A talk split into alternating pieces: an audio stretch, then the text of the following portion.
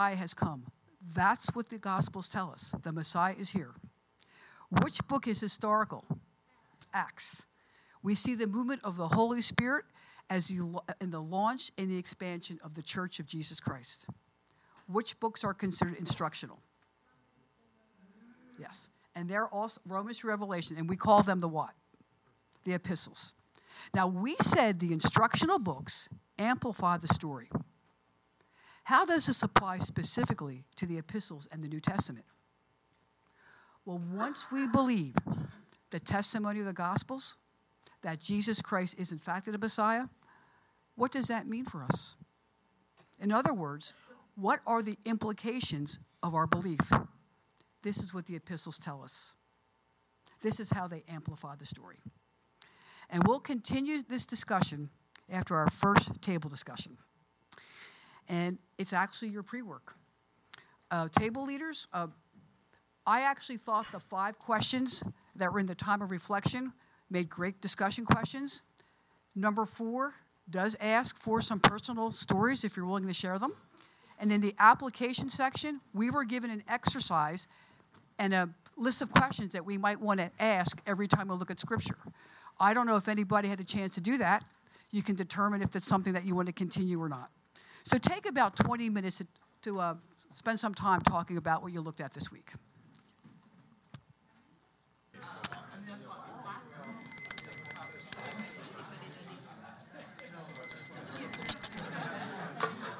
Well, thank you very much.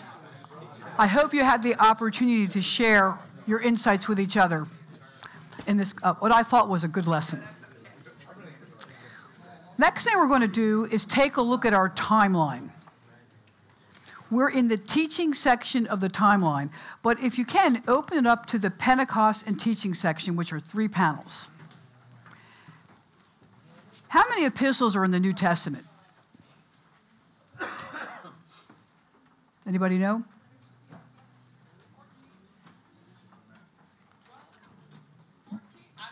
Okay, there's 22 epistles in the New Testament. But in our teaching section, there is only 21 listed. Which one do you think is not listed here in teaching? Revelation, excellent. And why do you think that is? What's Revelation about? Excellent, okay. So the 21 epistles that are in teaching were written to current believers in their historical setting. These were real people who lived, and real issues are addressed. The timeline lists the epistles, and you can see for each one a summary statement is given. So, for example, what's the summary statement for Philippians? Joy in Christ. Joy in Christ. What about Ephesians? Unity in Christ. How about 1st and 2nd Timothy? Preach I hope that you find this useful when you use your timeline. But in the 21 epistles listed, there is one word that's common. What's the common word in all the summary statements? Christ. Excellent. You'll also see in the teaching panel the New Testament key beliefs. And we'll be studying these in the next two weeks with Neil, which is going to be another wonderful way to really begin and to continue to study and understand this story. Now, at the bottom of the three, panels, you'll see the 21 epistles listed. They go from Romans to Jude. The first 13 epistles, Romans to 13, were written by Paul. They are in length order not chronological order. So as you're reading them, you're not going through a flow of the story historically. So, what do you think the longest epistle of Paul's is? How about the shortest? Philemon. Okay. Now, the next book is Hebrews. Hebrews is anonymous. Scholars have come to the conclusion that they don't think Paul wrote Hebrews but they can't come to the conclusion to whom they think wrote the book. So, therefore, uh, we really only know one author of the book of Hebrews, and that's the Holy Spirit. Because although they cannot determine the human author, they believe that it, it, it is inspired by the Holy Spirit. That is why it's in Scripture. Okay, The next seven epistles are titled by the author of the epistle. Do you see that? First and Second Peter, First, Second, Third John, James, Jude. Okay. Whereas uh, Romans through Hebrews are titled by the recipient of the letters. Last point. Let's look at some of the historical setting on this timeline. Let's see what's really going on, why these are being written. The first emperor listed is Nero. Take a look at the panel to the left of the timeline under Pentecost. At the bottom, you'll see 1st and 2nd Timothy and Titus. What happened under Nero? What's the first thing you read there under Pentecost? James. Right. James, the brother of Jesus, is executed in Jerusalem. We think he wrote the Epistle of James. We think he was the bishop of Jerusalem, and he was at the Jerusalem council. So under Nero, uh, uh he is executed. What happens under 1st and 2nd Peter? What do you see there?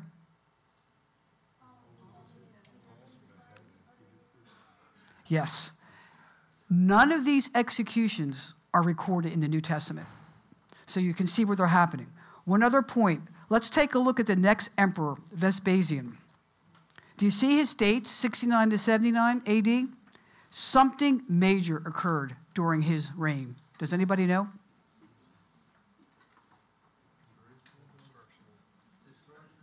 Destruction of the temple in 70 AD. And even if you don't love history details, historical details, 70 AD is an important date to remember. Let me ask you this. If the temple was destroyed in 70 AD, when do you think the temple sacrifices ended? Great inference thinkers. Yes, 70 AD. Has this temple ever been rebuilt again? No. Great.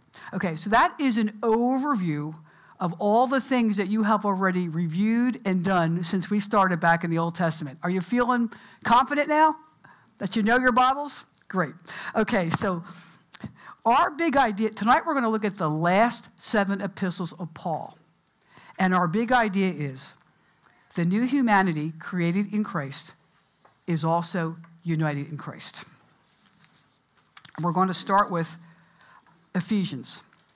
At the end of the book of Acts, Acts 28, we find Paul under house arrest. During this time, he wrote four letters known as the prison epistles. Three were written to churches Ephesians, Philippians, and Colossians. One was written to a wealthy believer, Philemon. In Ephesians, there's a structure here that helps us. The first half of the letter is doctrine, and it addresses the fact of their salvation. That's chapters one through three. The second half of the letter is practical and addresses their responsibility of conduct and behavior as a result of their salvation, chapters four through six. Ephesians presents the true meaning of Christ's relationship to the church. It's a wonderful letter. Look at the things that it covers. It tells us that Christ is head and Lord of the church. He requires loyal obedience and service. He is the bridegroom who is seeking a pure bride. How is the purity of the bride even made possible? What happened? How does our Father see us? He sees us through Jesus Christ. That's how we're made pure. And look at this He's both Israel's Messiah and the Gentile hope, which unites within himself a new people, both Jew and Gentile.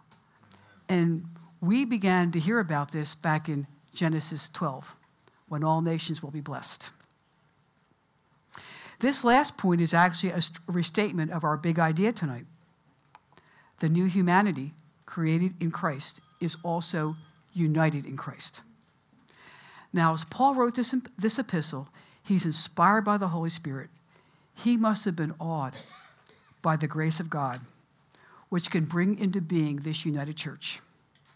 In this Christian society, Jews and Gentiles find their true place. The unity of the body of believers, which is nothing less than Christ's body. That's us too.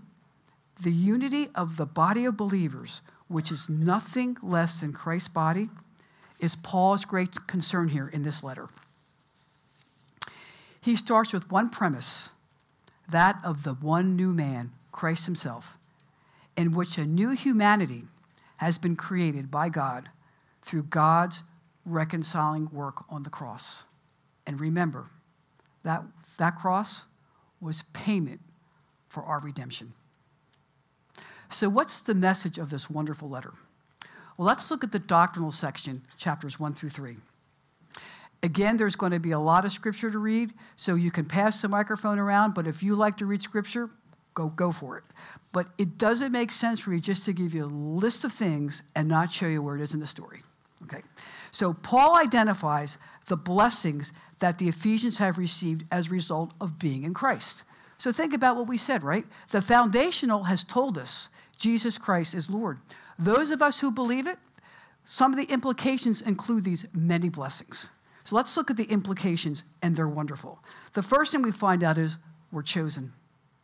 We're chosen. Who would read that scripture? Thank you. Long ago, even before he made the world, God loved us and chose us in Christ to be holy and without fault in his eyes. Thank you. And think about that verse in light of all that we've seen going on in the Old Testament and God's people and rejecting him and idolatry. And even before we even walk the earth, he chose us to be holy without fault. It's pretty remarkable, isn't it? Next, predestined. Would somebody read that verse? plan has always been to adopt us into his own family by bringing us to himself through Jesus Christ, and this gave him great pleasure. Thank you. you. Have you ever thought of yourself as giving God great pleasure? You do. Okay, next we have the redemption and forgiveness of sins. I got it. He is so rich in kindness that he purchased our freedom through the blood of his Son, and our sins are forgiven. Thank you. Purchased our freedom through the blood of his Son. What is that the definition of? Redemption. Great. Look at this. We've obtained an inheritance. Somebody read this. Oh, I'm sorry. We he, obtained, thank you, obtained an inheritance. Because of Christ, we have received an inheritance from God, for he chose us from the beginning, and all things happened just as he decided long ago. Have you thought about that? It's not just the Ephesians, it's everyone in this room. This is a letter to the church. And look at this. We're sealed with the Holy Spirit of promise. Could somebody read this? I got it. Thank you. The Spirit is God's guarantee that He will give us everything He promised and that He has purchased us to be His own people. This is just one more reason for us to praise our glorious God. Thank you. What's in blue? What words are in blue? Okay. And think about that. It's our hope that when you read the scripture, you're starting to see these things purchase, redemption, what God has done. It puts the story together. Do you see in how many verses we see this, right? So, as Paul concludes what we call chapter one, he prays that they would have spiritual wisdom and revelation. Somebody read these. I've never stop thanking God for you. I pray for you constantly, asking God, the glorious Father of our Lord Jesus Christ, to give you spiritual wisdom and understanding so that you might grow in your knowledge of God. Thank you. You see, here's another wonderful implication of being a believer. Not only do we know there is a God, we get to know him intimately. And Paul prays for that. That's just chapter one. In chapter two, Paul writes about salvation by grace through faith. Once they were dead in their sins, like we were but now they were raised from the dead along with Christ. He concludes this section because of this salvation, there is now peace with God. And that's the true meaning of shalom. Let's take a look at this wonderful verse. Somebody please read this. He has brought this good news of peace to you Gentiles who were far away from him, and to us Jews who were near. Now all of us, both Jews and Gentiles, may come to the Father through the same Holy Spirit because of what Christ has done for us. Thank you. Do you think Paul's making the point of who made all this possible? In chapter 3, Paul was made an apostle to explain this, what he calls great mystery. In our NLTs, the term is secret plan for mystery. He's saying now that something that was once hidden was now revealed. But actually, you know, if you think about it, we started seeing in Genesis 12 those little hints, right? All nations would be blessed. And if you look at Jesus' genealogy, we begin to see people in that genealogy who were not Jewish. So it's all coming along. But at this point, under the power of the Holy Spirit, it's exploding. So Paul is saying we now have this mystery revealed to us. Let's see what he says in um, Ephesians 3 6. And this is the secret plan. The Gentiles have an equal share with the Jews in all the riches inherited by God's children. Both groups have believed the good news, and both are part of the same body and enjoy together the promise of blessing through Jesus Christ. Thank you. I think you could layer Genesis 1 through 3 over this. He tells them, all nations, tells Abraham, all nations are going to be blessed through you. Look at the outworking of this now. Jew and Gentile are coming to the church. And how? It's through your seed, all who, who will be blessed. Who's the seed of Abraham that blesses all nations? Jesus Christ. So there it is, okay? Now, Paul concludes the doctrinal section with a prayer that the Ephesians may understand the depths of Christ's love, the depth of the head of the church for the body of the church. Let's read these beautiful words. And may you have the power to understand, as all God's people should, how wide, how long, how high, and how deep His love really is. Thank you. And finally, what's really required here a benediction of praise.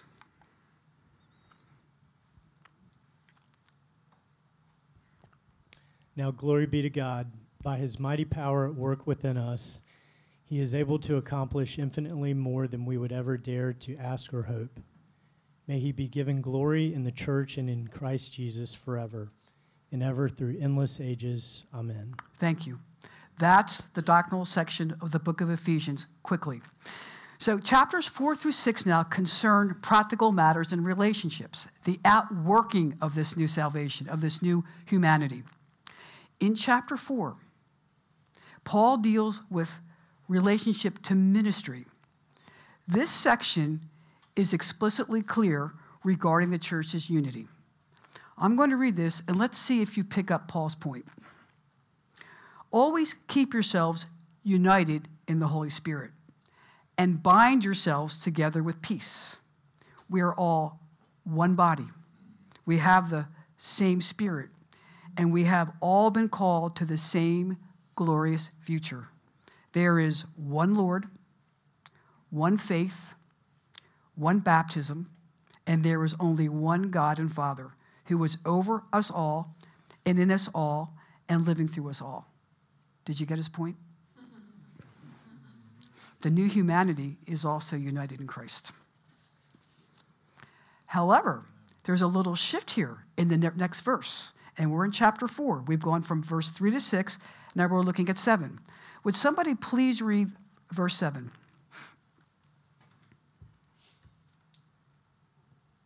However, he has given each one of us a special gift according to the generosity of Christ. He is the one who gave these gifts to the church the apostles, the prophets, the evangelists, and the pastors and teachers. Thank you.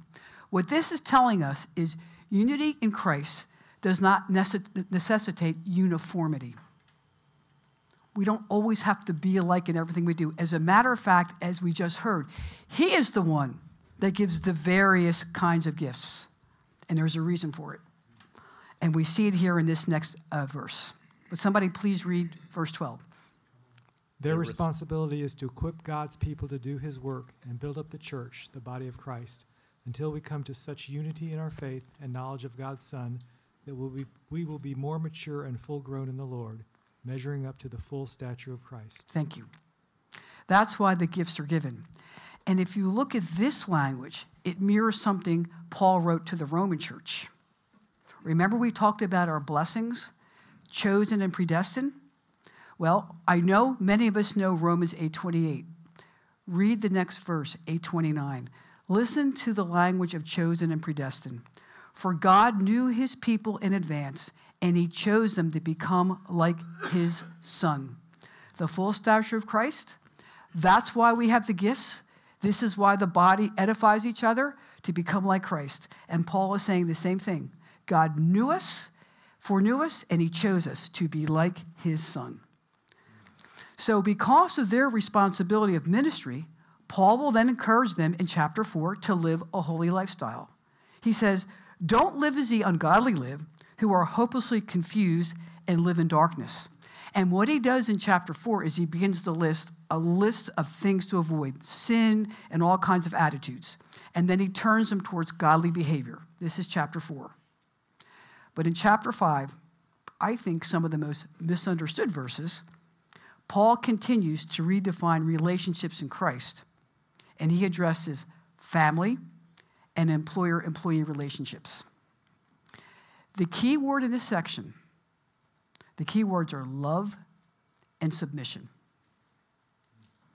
It would not have been out of the ordinary at all to discuss the submissive role of the wife, the child, the employee, or the slave. You see, these were the weaker partners who were made weak by cultural norms. What is revolutionary in this document to the church is Paul is teaching and instructing the stronger partners, the husband, the parent, and the employer, to show love and submission to the weaker partner. Yes, the wife defers and respects her husband, but the husband is to love his wife like the church. How did the church even become into being? Christ gave his life.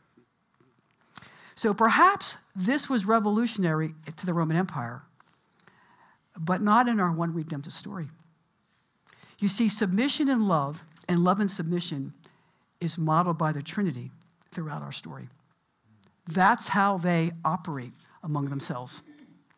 This week we read an example of this in Philippians 2. Think about it Jesus and the Father are co eternal, they are co equal, and they are of co substantial. And co substantial means of the same essence. It's saying they are both God. So the Father does not order Jesus to go to the cross. No, Jesus submitted to his Father in love. Paul is instructing the church to model the love relationship of the Trinity in their relationships. You see, chapter 5 of, of Ephesians is all about elevating human relationships, it's not about abuse or power. Finally, in chapter 6, we see one more relationship that the church has to deal with, and that's with the devil himself. And what are we to do? Put on this wonderful armor that Paul lists for us, and we're to fight. So before I move on, I want to review this story of the church, of this particular church, and ask you if this story sounds familiar, that you might have heard it perhaps in another, another part of the redemptive story. See, we find a people who are enslaved to sin and they're in need of redemption. Enslaved, need to be redeemed. It's God who redeems them. They're now citizens in a new kingdom. God, through His Holy Spirit, instructs them on how to live in this new freedom. Obedience to God will help the church to grow. Have you seen people in the scripture before that were enslaved and oppressed and needed redemption and went to a new land for the first time in freedom? So God gave them a law, and if they lived up to that law, they would have drawn others to Him. Do you see how the story repeats itself? Sometimes it shouts, sometimes it whispers. Yes. Excellent. So we're in teaching and we're looking at Sinai at the same time. So you have been wonderfully patient and gracious, so it's time for you to, to discuss and take some time. On page 238 of our study guide, which is our bigger book, Paul prays for the Ephesians to experience God's great power in their life together as a church. So, our question since I have the privilege of standing before the church and my local church community, have you experienced God's great power in your life with others at New City Church? And would you share your story? And I'll take 10 minutes to do that.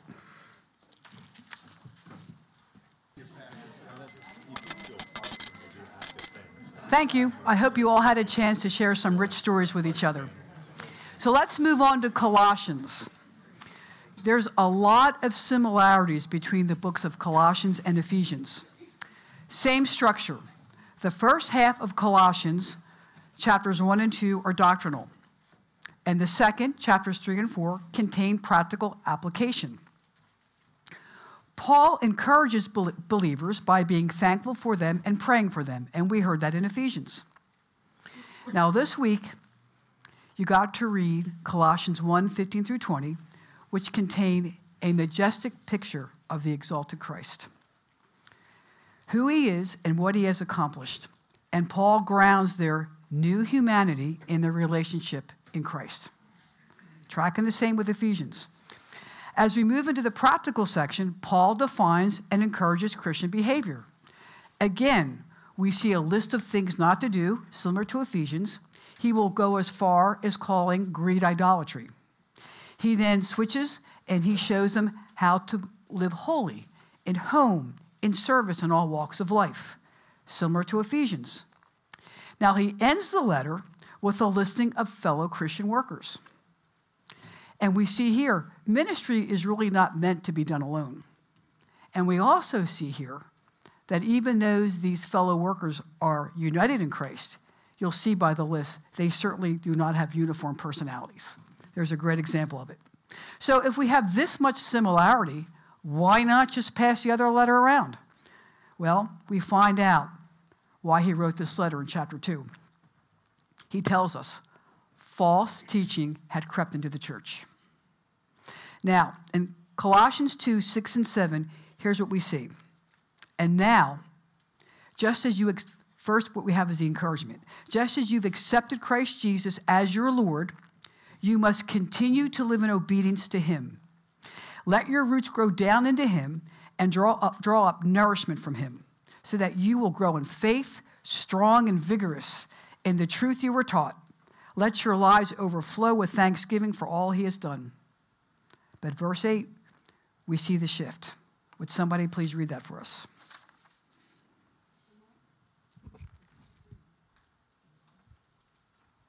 Don't let anyone lead you astray with empty philosophy and high sounding nonsense that come from, the hum- from human thinking and from the evil powers of this world and not from Christ. Thank you.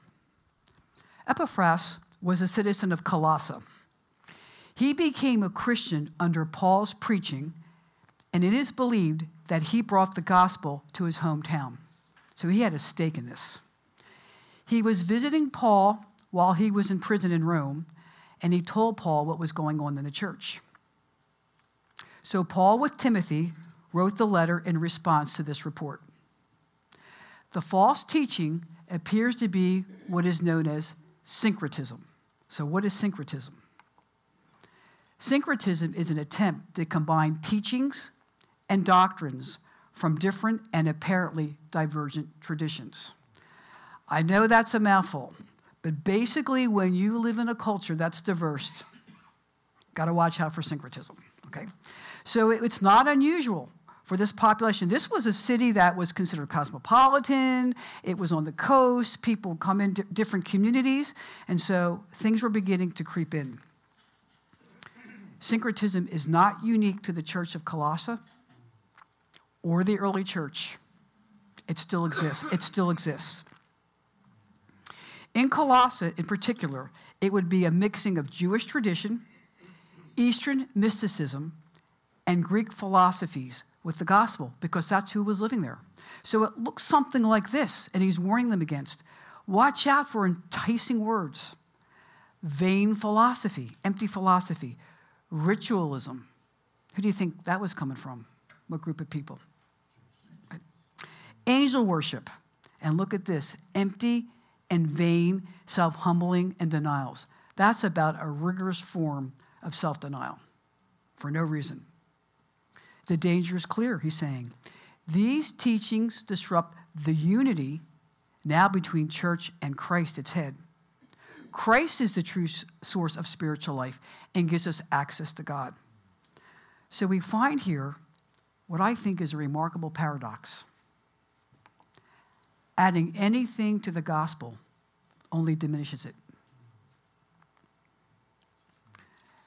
And in the Old Testament, if you remember, if you want to get a prophet riled up, talk about idolatry. In the New Testament, watch these epistle writers. Once you start talking about false teaching, they're angry. Even beloved John will say in one of his letters, don't let anybody in that church house banish them if they're going to do anything to the gospel. So you're going to see in almost every New Testament epistle writer, somewhere along the line, they talk about false teaching.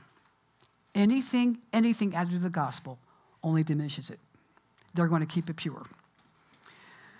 The epistle to the Colossians is actually more indicative of the type of epistle Paul wrote over Ephesians. Ephesians is a wonderful, glorious, general letter to the church.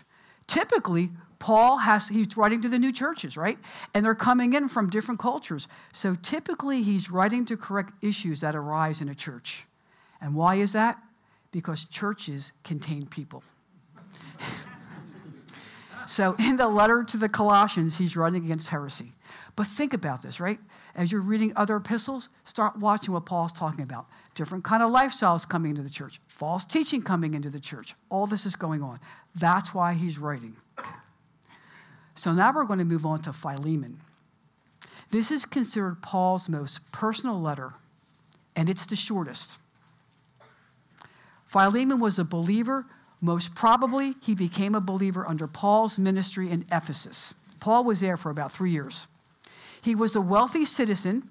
He lived in Colossae, and it is believed that part of the church met in his home because in this city there were no churches. People met in people's homes. So he would be considered a church leader in the city. In that same household, he had slaves. One of his slaves, Onesimus, runs away. And the source of the conflict isn't known, but perhaps he stole something and he ran away. Now, somehow, Onesimus meets Paul. Hmm. And guess what happens? Paul converts him and he becomes a believer.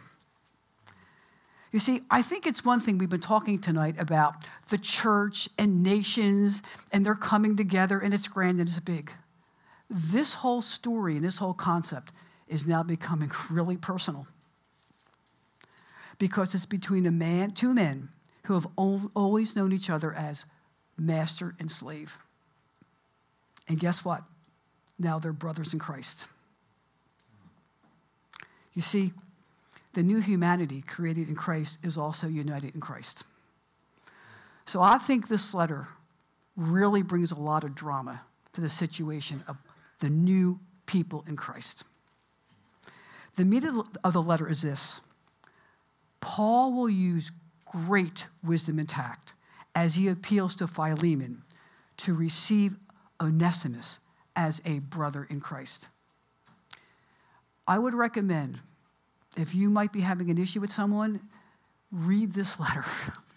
Paul is restrained and he uses tact and wisdom. It's, it's, it's excellent. So we're going to talk about it because it's, wor- it's worth looking at. Under Roman law, Onesimus was subject to harsh punishment, even execution for running away. But you know what? So was Paul. Paul would, be, would have been seen as guilty because he was harboring a runaway slave. So what he does is he sends Onesimus back to Philemon with a letter written in his own hand. Not all Paul's letters were written directly in, by Paul's hands. He uses Tychicus in some of them, and he'll tell you other people are writing the letters. But this is in his hand because this is personal. This is where the rubber meets the road. It's one thing to talk about the big out there people, it's happening right here. Okay. So he will say, He starts, this is Philemon 1 7. Would somebody please read this? Listen to how Paul is pleading for Onesimus. I myself have gained much joy and comfort from your love, my brother, because your kindness has so often refreshed the hearts of God's people. That is why I am boldly asking a favor of you. I could demand it in the name of Christ because it is the right thing for you to do. But because of our love, I prefer just to ask you. My plea is that you show kindness to Onesimus. Thank you. And he continues I'm sending him back to you, and with him comes my own heart. Perhaps you can think of it this way Onesimus ran away for a little while so you can have him back forever. He's no longer just a slave, he is a beloved brother, especially to me, Paul. So if you consider me your partner, brilliant. If you consider me your partner, give him the same welcome you would give me if I were coming. If he has harmed you in any way or stolen anything from you, charge me for it. I will repay it. Who does that sound like? Yes. And here's the thing he says I won't mention to you that you owe me your very soul because, right? But it's in there, it's in the letter, okay? So, yes, dear brother Philemon, please do me this favor for the Lord's sake. Give me this encouragement in Christ. I'm confident as I write this letter that you will do what I ask and even more. The new humanity created in Christ is also united in Christ. Okay, now I have to tell you, we don't know the outcome. now, speculation here would be wasted because it's not in Scripture. But here's the thing one day, we're all going to know. So, one last discussion question. It's personal again, because we're in a personal part of the Scripture. Could you share a time when you resolved a conflict with another believer or reconciled with another believer?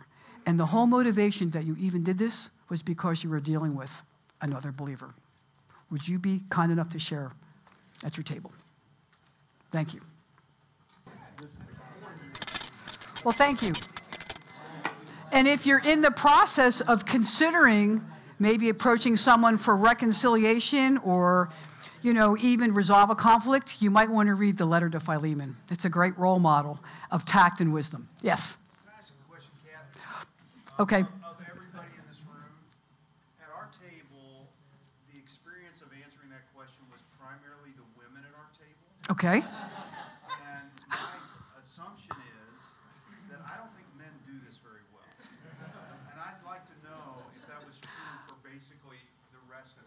Great, great question. Hey guys, what do you think? yes. Yes. That's a great thank you for pointing that out. Thank you. Great great observation. So, men, you now have a marvelous role model inspired by God in the book of Philemon. Thank you. Okay, so let's move on to Philippians. There, there is so much we can say about this letter in this church, but tonight I want to concentrate on Paul as a model for us. There's two main ideas I want to share about Paul.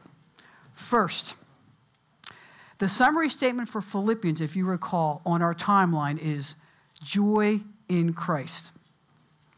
A couple years ago, I read the letter to Philippians as if Paul had sent it to me personally.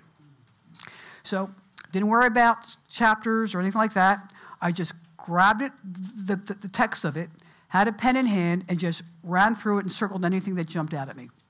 Didn't analyze it. I was really surprised at the pattern that emerged. It was the source of joy's Paul that surprised me. It would not have been on my top 10 reasons to be joyful. Paul was joyful because the gospel was spreading. Look at the phrases I circled partnership in the gospel, defending and confirming the gospel, serve to advance the gospel, encourage to speak the word of God more courageously and fearlessly defense of the gospel. Preach Christ. Christ is preached, contending as one man for the faith of the gospel. That's chapter one. It turned out to be revelatory for me because I really had to be honest with myself.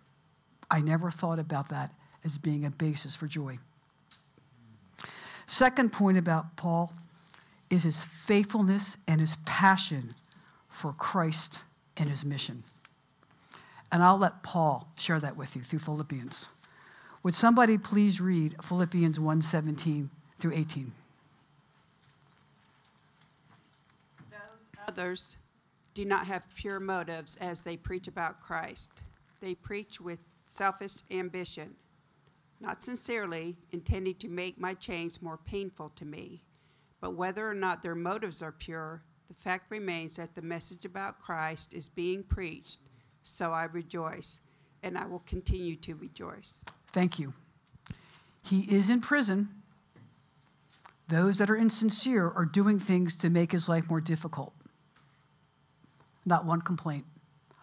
I rejoice because, in spite of all that, they're preaching the gospel.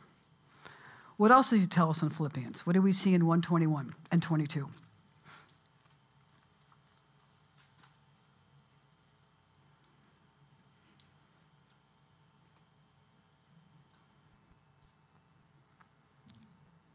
For to me, living is for Christ, and dying is even better.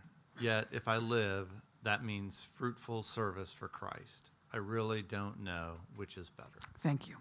So remember, Paul met Christ on his way to Damascus.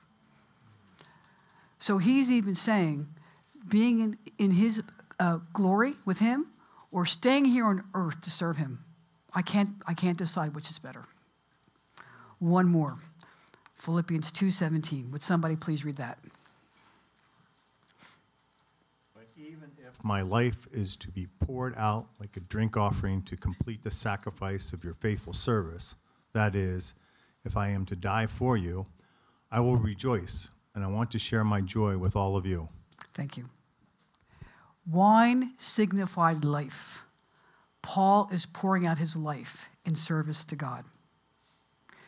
Clearly, we see Paul. We see in him the outworking of the new humanity. And it's not natural. This is not natural. It takes the work of the Holy Spirit and a compliant heart on our part for this to happen. If Paul challenges you, as he does me, I'd like to make a suggestion. I'm asking that you pray to our Lord to give you the heart of Paul his heart for Christ and his heart for his mission. I started praying this prayer about three years ago, inspired by what I read in Philippians. I want to know what it's like to live in the freedom of the new humanity. I think Paul's showing us. And this very letter offers us hope in our pursuit of this because Paul states this in Philippians. Would you like to read that for us right here, this young man? Yes. It's in Philippians 2:13. Look at this encouragement. I'm, only reading because Jeff is making me read. Okay. Well, you got a great verse to read, so it's wonderful. For God is working in you, giving you the desire to obey Him and the power to do what pleases Him. Even in service to Him, look at how He's working to transform us. Okay, put in your seatbelts. We have to get through the pastoral epistles in just a few minutes. So let's talk about them. At the end of Acts, which is Acts 28, remember, Paul is still under house arrest. It is believed that Paul was released from this imprisonment and made it to Spain. Now, most of the support for this theory or this thinking comes from sources outside the Bible, because in Acts, Paul is still in prison uh, at, the end of, at the end of that book. He's waiting for the officials to come, and the belief is they never did. So they lost interest and Paul was released. Well, why Spain? Well, Paul intended to preach the gospel to the ends of the earth. And at that time, Spain would have been considered the end of the earth. Also, in Romans 15, verses 24 and 28, Paul reveals his intention that he wanted to go to Spain. Well, basically, the scholars think he made it. But he's arrested again and he's sent back to Rome. During this time, he writes the pastoral epistles, three letters to the next generation of church leaders. I wonder how many people here tonight on this campus are part of the next generation of church leaders. It's pretty exciting. Clearly, he was inspired because in this imprisonment, it's not going to end well. He'll be executed under Nero. And think about it. If you look at 2 Timothy and you read that book, this is why we think this letter is his last letter, because he sounds like someone who's coming to terms with what's going to happen. And what's he thinking about? The next generation of church leaders. The letters are to First and Second, Tim, are First and Second Timothy and Titus. The letters emphasize the necessity of Christian character and lifestyle for these future leaders. This week, we were asked to read a message from 2 Timothy, which is the teaching on Scripture and the authority it holds on the church. 2,000 years later, it holds the same authority. Although our personal and our subjective experiences with God, they're important, there's also an objective piece. Scripture is that objective piece. It's not influenced by our personal feelings or our opinions. We don't control the narrative of this story, nor should we limit it to our own experience. And we hope that this is one of the benefits of studying the one redemptive story. See, we seek what the story is revealing to us, what God wants us to know about Him as He intended, how He wants to be known and then we understand our place in the story. And tonight we learned the new humanity created in Christ is also united in Christ. So let's pray. Heavenly Father, we thank you for the gift of your inspired word that allows us to know you more intimately and reveals the implication of our faith in your Son. Thank you for the many benefits and privileges we now have and for teaching us how to live as new members of this new humanity. Thank you that you continue to work in us to accomplish your perfect will for us. And Father, I ask that you would protect these people as they drive home tonight. May they be safe, and I ask that everyone here has a good night of rest. It's in Jesus' name that we pray. Amen. Thank you for your attention and for reading the scripture very much. Thank you.